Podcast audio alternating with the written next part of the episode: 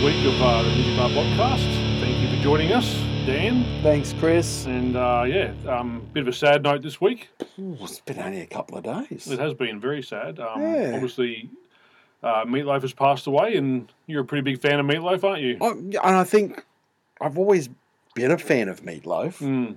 and you, you kind of go, "Oh yeah, meatloaf," and then you get off, and then you go back and you go, "Oh yeah, meatloaf's great," and then you, he brings out some songs that aren't great, and you go, "Oh yeah, meatloaf." Or does a live performance at the NRL and it's Well, not great? Well, we'll talk about that. I, I, I will. I can't not mention that. yeah, no, exactly. Um, but yeah, when it all came down to it, it was kind of like the f- I- I've mentioned it before on this podcast last year in season one. Yep.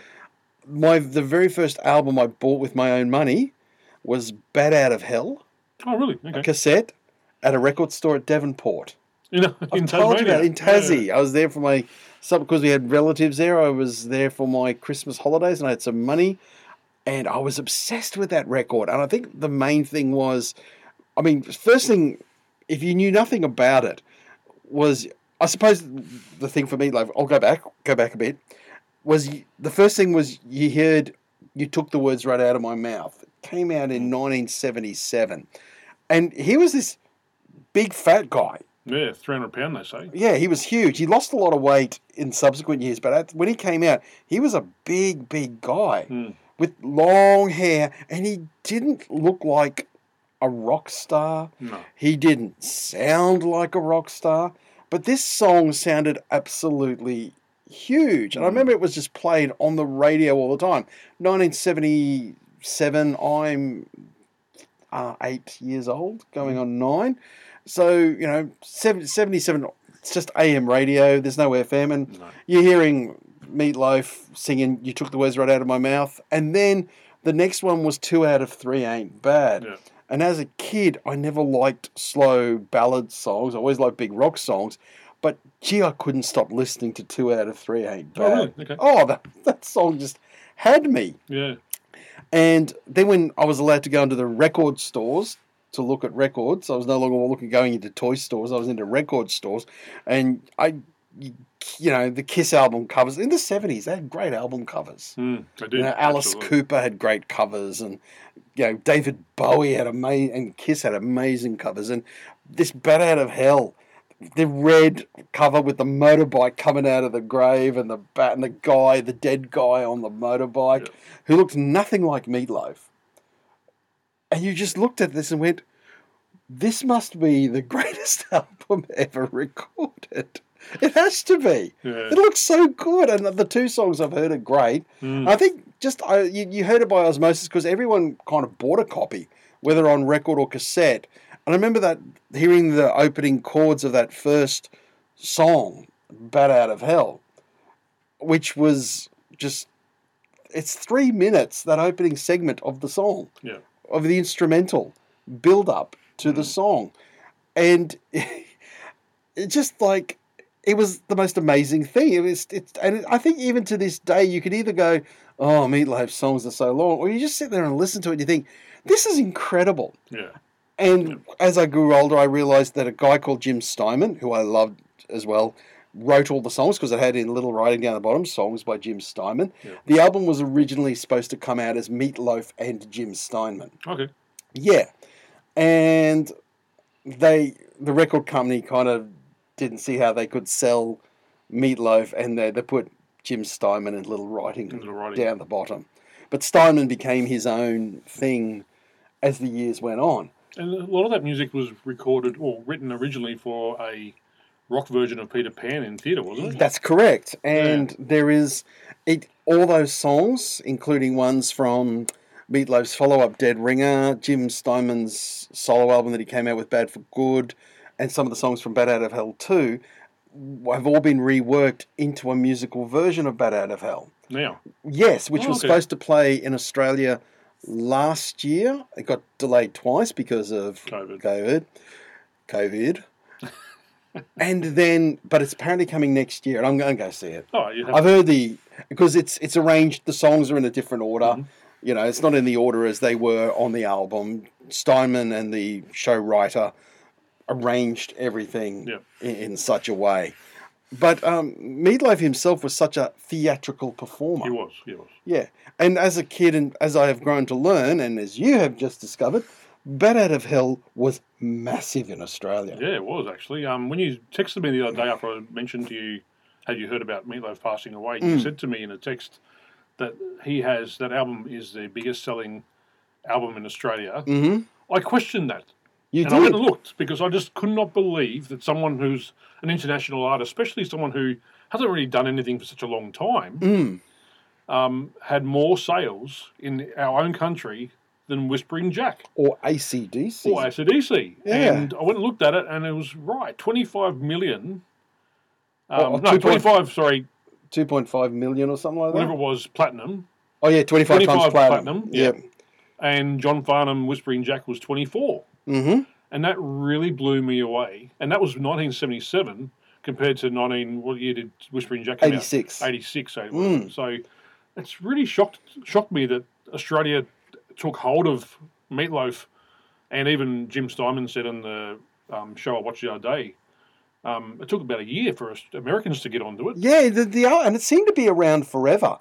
Music was a bit like that back in those days. It's so quick now. Mm. Everything, everything is is over almost as soon as it starts. Yeah. But um, yeah, an album like Bat Out of Hell, which only had nine songs on it, no, seven song, seven songs on it, uh, all of them absolute killer. You know, we've talked Yeah. about Thriller and um, Def Leppard's Hysteria, and but Bat Out of Hell was just this almost perfectly constructed record. Yeah.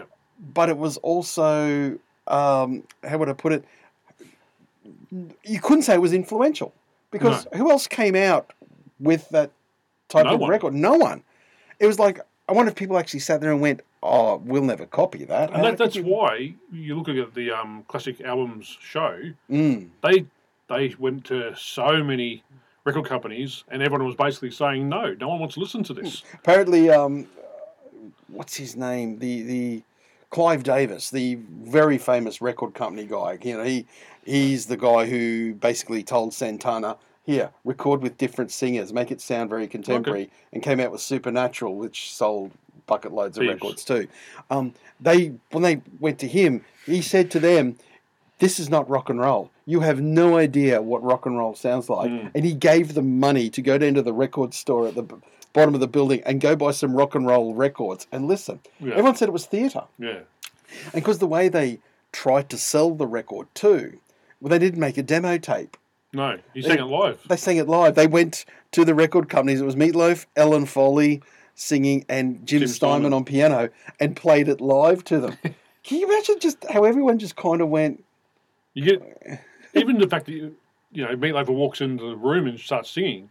Like you said before, he's a big Hmm. guy. He's not the um, most attractive front person, no? but he just did it with his voice. yep. And, And I there was- still can't believe they said no to him originally, but apparently they were like creating record companies just to say no. It was a joke. I know, I it was a had so joke. many uh, no's, but They, yeah, it was they pretty literally funny. they they and it wasn't it wasn't until um Todd Rundgren who produced the record he financed it and Yeah, yeah. because he believed that he had a deal with Warner Brothers Records, and he believed that um, he they would distribute it. And even they went at the time once the album was completed. Yeah.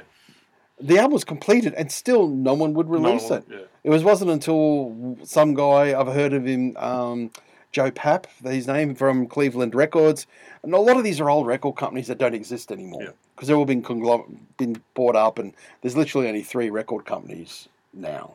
To be honest, um, they released, they heard it and they released it, and it went did all right in America for a while, but in Australia we hooked onto it Straight away. straight away. Yeah. It makes me also wonder what why. Yeah, I know. Why, It's- why, what were we doing in this It's funny country? because looking back at the sales, Mm, even Michael Jackson Thriller only had 16 times platinum in Australia, in Australia. but bat out of hell. It's like But, uh, and- 25. because when Meatloaf died, I mean, like Jim Steinman died, and a lot of artists are dying now, and Charlie Watts died, and people went, "Oh yeah, what a great drummer," but the outpouring of people on Meatloaf has Yeah. been phenomenal. Well, I've been talking to people all week about it, and they've been mentioning me. You know, I posted something on our Instagram about it, Mm, and I'm like, I'm not the hugest um, fan of Meatloaf, but you'd have to love his songs for what he did. And because I'm a metal fan, there is that kind of element to it. Th- this you're it's correct. theatrical, but it's got the guitars and the music of it, Mm. and his singing just justifies both It styles. did, it did appeal to a metal crowd, Yeah, it didn't it? did, And it, it did. still does. It appeals to this. Yeah, you're right. The big overblown, the the big arrangements, Yeah. and you know, you, and you probably do hear "Bat Out of Hell" and probably think, well, I can hear where James Hetfield's getting all those long, intricate Mm, songs that Metallica and all those um, power metal bands from Europe.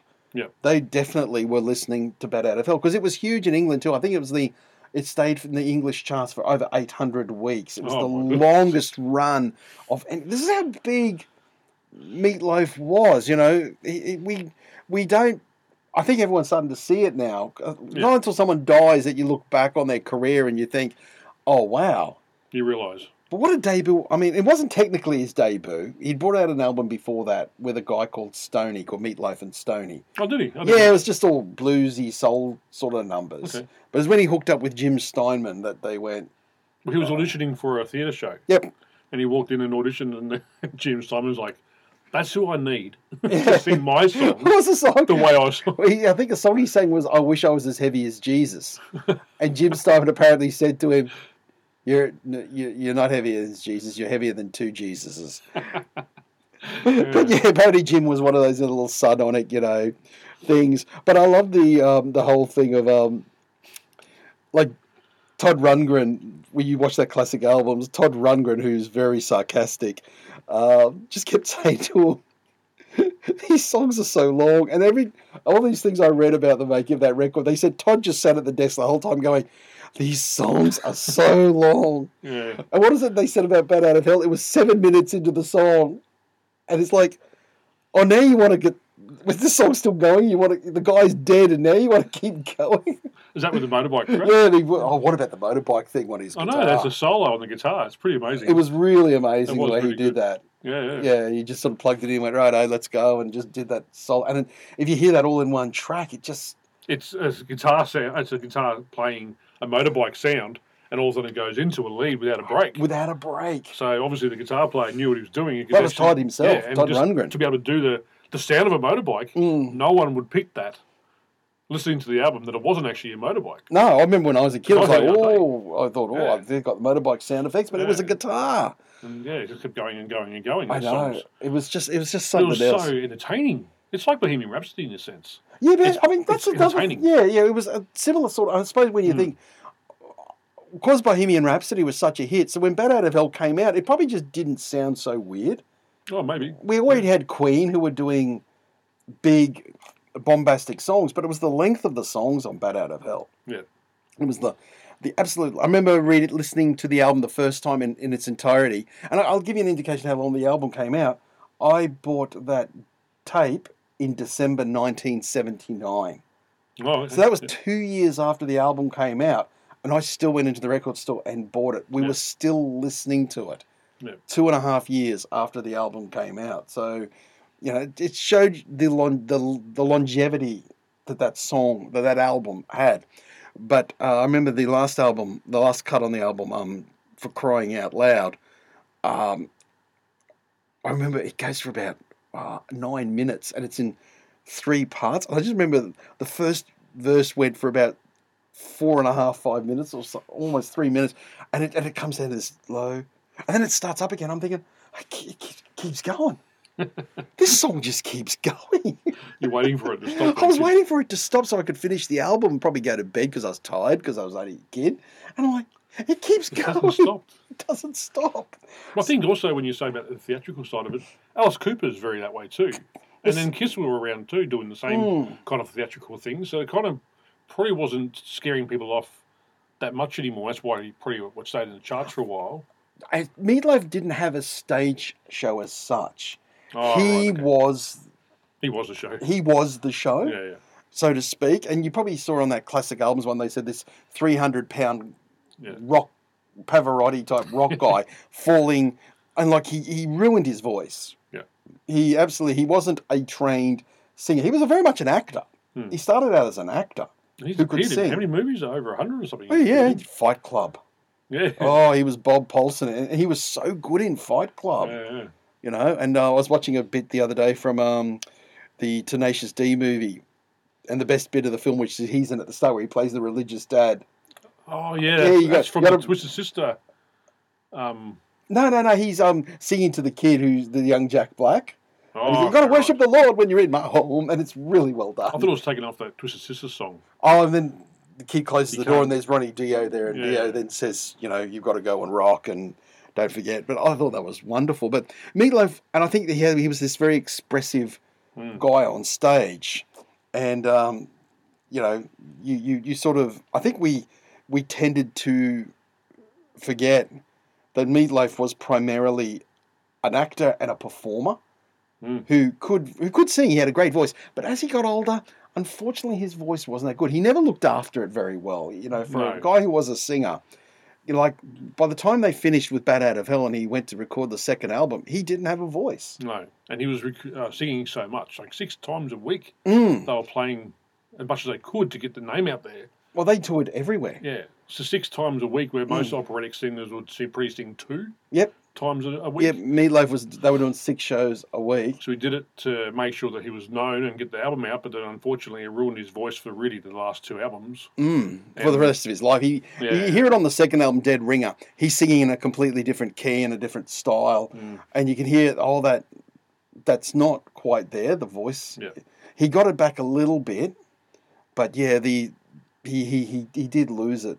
Yeah. You know, in, in that regard, but um, I have I what probably another thing that hooked me on Bad Out of Hell was um, yeah, years later. I think in the early eighties. Uh, some reason on the ABC during summer, they were playing this uh, Old Grey Whistle Test, which was a live show coming out of um, England. Okay. They would, and some bands would go, and you see some really interesting stuff on the Old Grey Whistle Test.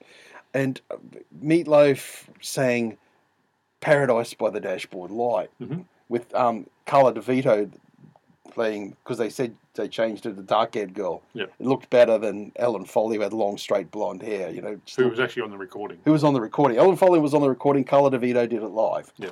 And um, they did Paradise, and it was so. Are you watching it? And it was so theatrical because they they started doing the makeout scene for real on stage. He's got his tongue right down her throat, and his hands are all over her and groping her I saw that. and she's like, you know, and and then so when she does the stop right there, he's like out of breath. He's like, and and yeah, and I remember watching this on TV and thinking, wow, Yeah. I've seen people at karaoke do Paradise by the Dashboard Light, and you think, nah, you, you, unless you're doing what Meatloaf It's funny. and Carla DeVito were doing it, it, it just doesn't have that effect. It was really, even back Mm. then, I was just like, wow. And if you look at it on YouTube, you'll find it on Yeah. YouTube. It's such, and it'll give you a good indication of what the show, what Meatloaf really was about. Yeah. The whole thing. And then, of course, he had a few, after that, he had to declare bankruptcy. They didn't Oh, make a really? lot of money, even though Bad Out of Hell sold. Well, they reckon they're talking figures of 50 million around the world. They reckon they made pennies from it. They they all ended up broke, which is unfortunately the music business, how it works for a lot of them. Forty-three million copies they sold worldwide. Jeez. Down over the hill. And it was what I read yesterday. The album sales are soaring at the Yeah. moment, and the streaming is soaring. It. And you said, Yeah, well, come on, I think "Is it? I, what song it I, was, but one of I those do songs is- anything for love, probably." I think it was, yeah, number Yeah. four in um, UK at the moment. Um, I think it reached number eight originally. And now it's number four in the And now UK. I think I'm not sure in the title though, but yeah, I'm pretty sure it was that one. Probably that one. Well, that one was kind of like the big comeback. He brought out a few records in the 80s which didn't do a lot, but Mm. it was when he reteamed with Jim Steinman for Bat Out of Hell 2 in 93. And at that time, i got to remember, I was right into Nirvana, I was into all the alternative music. So uh, by that stage, I'm like, oh, Meatloaf. I was a Yeah. bit like that. Oh, Yeah. Meatloaf. But that song came out and it went number one. Mm. It was all of a sudden everyone went, we love Meatloaf again. Yeah. And I remember watching it thinking, oh, yeah, oh, yeah. Geez, I like Jim Steinman. And then he was in, he was in part of number three, was he, Jim Steinman? He wrote some It was songs. Desmond Child. Yeah, he wrote some songs, but him and G- him and Meatloaf feuded a lot. They feuded a lot, and they ended up there was a lawsuit over who owned the trademark of Bat Out of Hell. Right. Okay. Yeah, because I think you know Jim was like, "Well, I wrote it, I created it," but Meat was like, "But if it wasn't for me, It wouldn't be anything. it wouldn't be anything." They came to an understanding, but they did come out with a record and last one together called "Braver Than We Are." Uh, don't listen to it. It'll honestly, it'll tarnish any good feelings you have about Jim Steinman and Meatloaf together. Is that Better Hell Three? No, Bad Out of Hell 3 is called The Monster is Loose. Right. They came out with one in 2016. It's Meatloaf's last record, Braver Than We Were. Don't listen to it. I'm- I'll have to say it. It will tarnish anything. Meatloaf's voice is shot, and the songs are just not. And that's Jim Steinman. Yeah, they're just not there. Mind you, it's got its fans. You get online, and I found a lot of people love Braver Than We Are, but I listened to it and I actually found it Hmm. unlistenable. Which kind of brings me to because of Meatloaf with his voice. I a lot of people haven't brought this up, and I'll I'll give him credit, but Meatloaf is rather famous, unfortunately, in Australia too, because I think we were all excited about the AFL Grand Final when we heard Meatloaf was going to perform there, Mm. knowing how big Bat Out of Hell is. I thought this was going to be something, and he came out giving a very what could only be called an odd or strange performance. Some people said it's downright terrible. I remember watching it thinking, I don't know, wh- what's he doing? I'm not quite sure. Yeah. He was off key out of not it was almost like his his um Hearing Oh, was hearing wrong. stuff or the monitors he had in his ears weren't working and he Weren't was working. he couldn't hear the he couldn't hear his backing music or something. It was almost like he he was really out of whack with his band or, or something. And many people have lampooned him and blasted him and said it was the worst thing ever and all that sort of stuff. But the other day, I found online that tour, it was 2011, a concert from the Sydney Entertainment Centre. On that tour, he's killing it. Oh, really? He killed it. And I thought to myself, I think probably the sound was not Technical fine thing. his voice wasn't great, but what we always forgot was Meatloaf was an actor and a performer, Mm. and it was all this. He he he, he wasn't. He doesn't sing the songs as you remember them. He didn't sing them as you remembered them. Like he gave a performance and probably did a different interpretation of each song Next, yeah. every time. Like Eddie Van Halen and his guitar solos Yeah. didn't play the same thing. I think Meatloaf never did the same performance twice. Hmm. Just got that feeling watching this live video because I thought, well, this is that same tour, Yeah. Yeah. and he's they're killing He's it. doing well. Him, him and his band are absolutely killing it on stage. Sure, he didn't move around a lot, but he had the you know like people have said, you know, he did the hands and the and the wiping of the brow and all that sort of stuff, you know, and he, he, he did it all like this big passionate sort of show and yeah, he he certainly he, he certainly um, was was something else. And Mm. I look, I I'll take my hat off to Meatloaf in, in every way imaginable, and it just that lovely memory of um, my first album I ever bought. And that's probably why I had this. I mean, apart from the family thing, that's probably why I've always had this thing about Tasmania because that's where I bought that, you know. Mm-hmm. Yeah. And you know, I, I I went and listened to it and stuff like that. You're I- only one town away from me at the time when I was I being know. six or seven. I know. Would have ridden my push bike over and said, Hi, Chris, you You don't know, maybe we would. don't know me, but listen to this. One day we're going to be talking about this. I can tell you this right now, Chris. Yeah. I, look, I never saw Meatloaf live either. no, Um, me either. kind of wish I had, probably a bit earlier. I would have been. Imagine going to see him in 78 with that. No. Oh. you couldn't imagine anything in his career that time would have been the best. That would have been the best, wouldn't it? That would have been a highlight. That Australian tour when they were fresh, when they were hungry and they were excited Yeah. and, the, and the, they couldn't do anything wrong, really. And that band was really tight. You know, as I said, that old grey whistle test. Hmm. That that band, which they called the Neverland Express, because they were playing that every That was the night. name of the um, the play they were writing for, wasn't it? Neverland. Yeah, that's right. Neverland. Yeah, Neverland. That's that's exactly funny. right.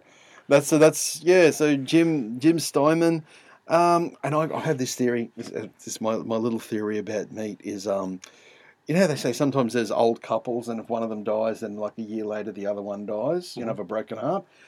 Uh, Maybe Jim died, Yeah. and less than a year later, Meatloaf died. Did Meatloaf have a broken heart? Did Jim's death break him? Because there's a Rolling Stone interview where Meatloaf's really like starts crying during the interview. Oh, wow. Yeah, he starts crying. So it's like, I wonder if he died of But a. they were broken- speaking on speaking terms again, weren't they? Oh yes, yeah, Yeah. they were definitely. I think they had one of those. Yeah, you know, I hate you. We're best friends. Yeah. I can't live without you. Yeah, depending Yeah. on where the moon was positioned. Yeah. I think they had all that. So, you know, valet meat, meatloaf, you know, is just one of the biggest, if not one of the biggest guy in rock and roll. And definitely, a, you know, I think we forget just what a su- and superstar he is, and uh, Scott Ian's father in law, too. Is he? Did you know that? No. Is he really? Yeah. Wow. There you go. Because, you know, Scott Ian's a fan of everybody. Yeah, yeah, absolutely. Like um, when me and my brother were discussing, because who's he got tattooed? Malcolm Young. He's got a Malcolm Young tattoo Mhm. on him. Plus, he loves Kiss. Yep. Yeah, and his father-in-law was Meatloaf. There you go. I didn't Yeah, know Scott Ian's married to Meatloaf's stepdaughter Pearl.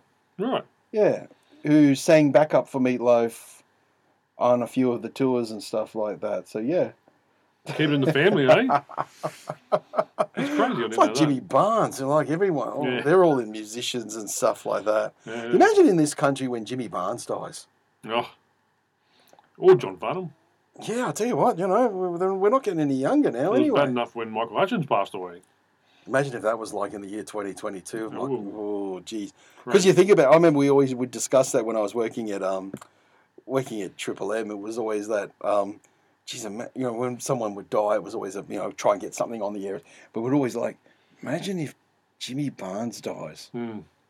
What what what are we going to do that day? Well, what's the programming going to be? Because all people would want to hear all day would be Cold Chisel and Jimmy Barnes songs. Yeah. you I know. know. And yesterday, speaking of uh, people passing away, it was Eddie Van Halen's birthday yesterday. I saw you put a 26th little of, tribute uh, there. 26th of January. He would have been 67. Yeah, So he's been I, I saw you put a little tribute there, Chris. Yeah, well- still, still, I see it gets you. he's my hero. He was your hero. Still is. hmm So yeah, sad day for that. But um, yeah.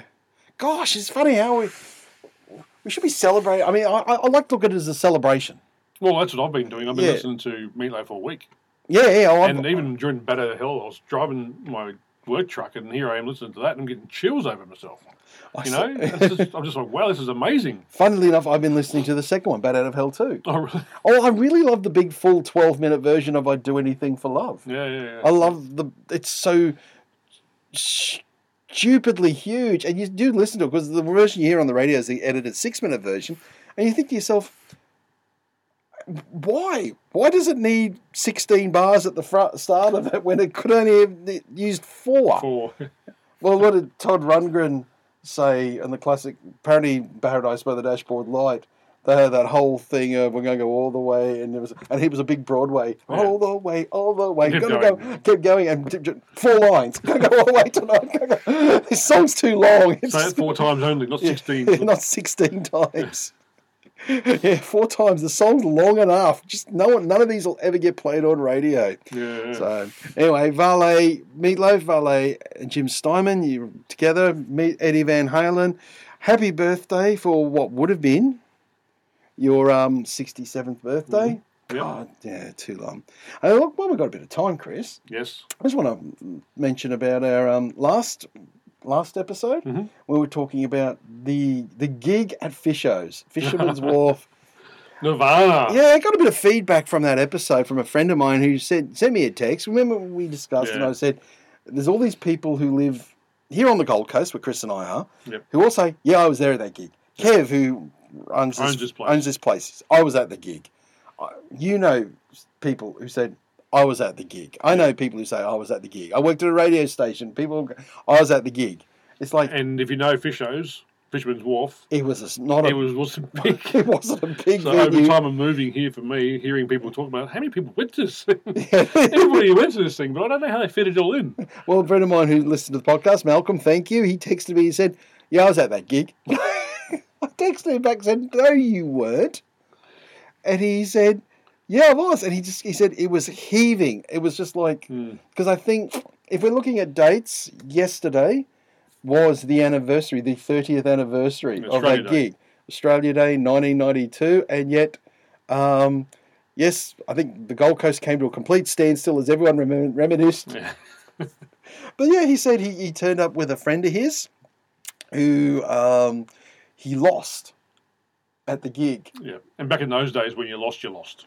Yeah, You don't have the phone to call and say, Where are you? I'm on this spot. You just don't see him again for the rest of the he day. Oh, did see him for the week. A week. he saw him a week later. That's the, the good old days, oh, which worked really well if you didn't like the person. You go, Oh, if you're just turning up at a show with somebody, but yeah, nowadays you can just sort of go, "I'm right behind you," or you know, you can text them or say something. But yeah, so another friend of mine has said he was there. He was there at that gig. He drove down from Brisbane because I remember the I've said the Brisbane gig sold out. It was at Festival Hall, Mhm. but obviously everyone took the everyone just made their way to fish shows and just decided Let's I'm- see if we can get in. let's see if we can get in. And luckily the management and ownership went, come on in. Are you going to spend money on booze? Do we know the actual the, the, the figure? Look, everyone speculates. 10 to 16,000? Like you, Kev, Kev here said sixteen. Yeah, yeah. Uh, That's a lot. That is a lot for a place that big. Yeah, I, I Even look, 10's too many, I think. ten's too many. If, if- if look, I can't say Kevin was wrong because No, I can't. He I- was there. He was there, and and I um, believe he was. I reckon nine would be a.